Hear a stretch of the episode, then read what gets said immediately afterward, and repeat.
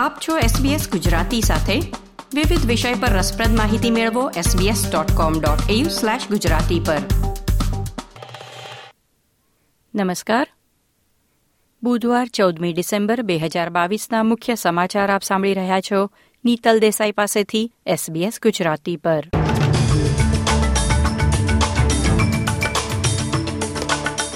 આજના મુખ્ય સમાચાર. ભૂતપૂર્વ વડાપ્રધાન સ્કોટ મોરિસન, રોબોડેટ તપાસ સમિતિ સમક્ષ હાજર થયા. ટીપીજીના ઈમેલ સર્વર પર સાયબર હુમલો, પંદર હજાર ઈમેલ એકાઉન્ટ્સ હેક થયા. ક્રોએશિયાને હરાવી આર્જેન્ટિના ફીફા વર્લ્ડ કપની ફાઇનલમાં પ્રવેશ્યું.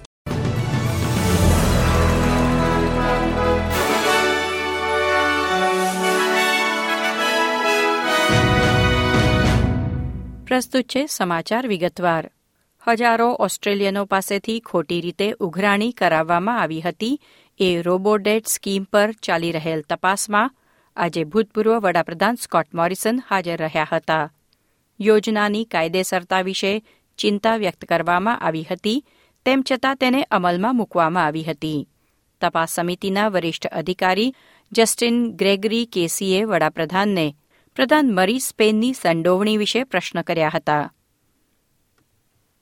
બે હજાર બેમાં થયેલ જીવલેણ બાલી બોમ્બ ધડાકા માટે વિસ્ફોટક બનાવવાના દોષિત ઉમેર પાટેકે પીડિતોના પરિવારજનોની માફી માંગી છે.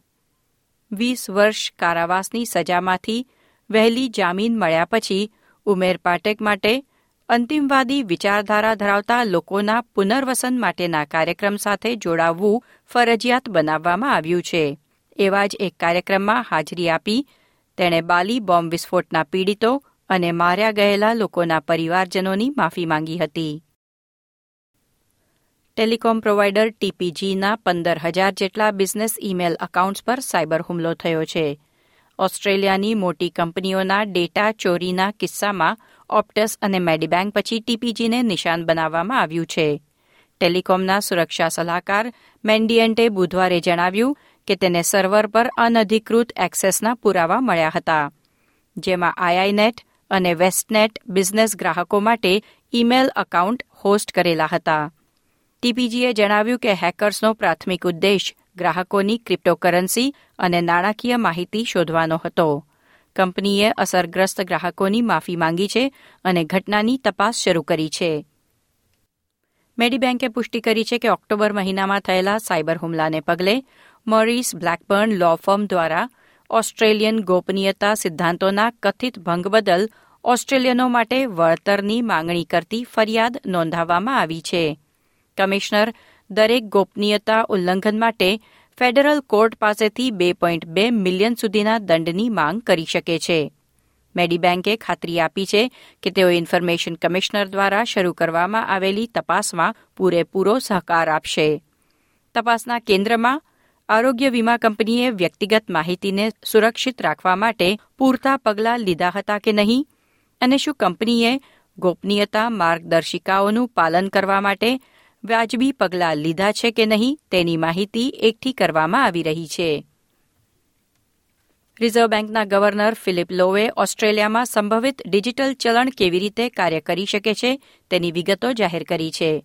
સેન્ટ્રલ બેંક દ્વારા રજૂ કરાયેલ ડિજિટલ કરન્સી અથવા ખાનગી ક્ષેત્ર દ્વારા જારી કરાયેલ ડિજિટલ ઓસ્ટ્રેલિયન ડોલરના સ્વરૂપ સહિતના વિકલ્પો પર આરબીએ વિચારણા કરી રહી છે.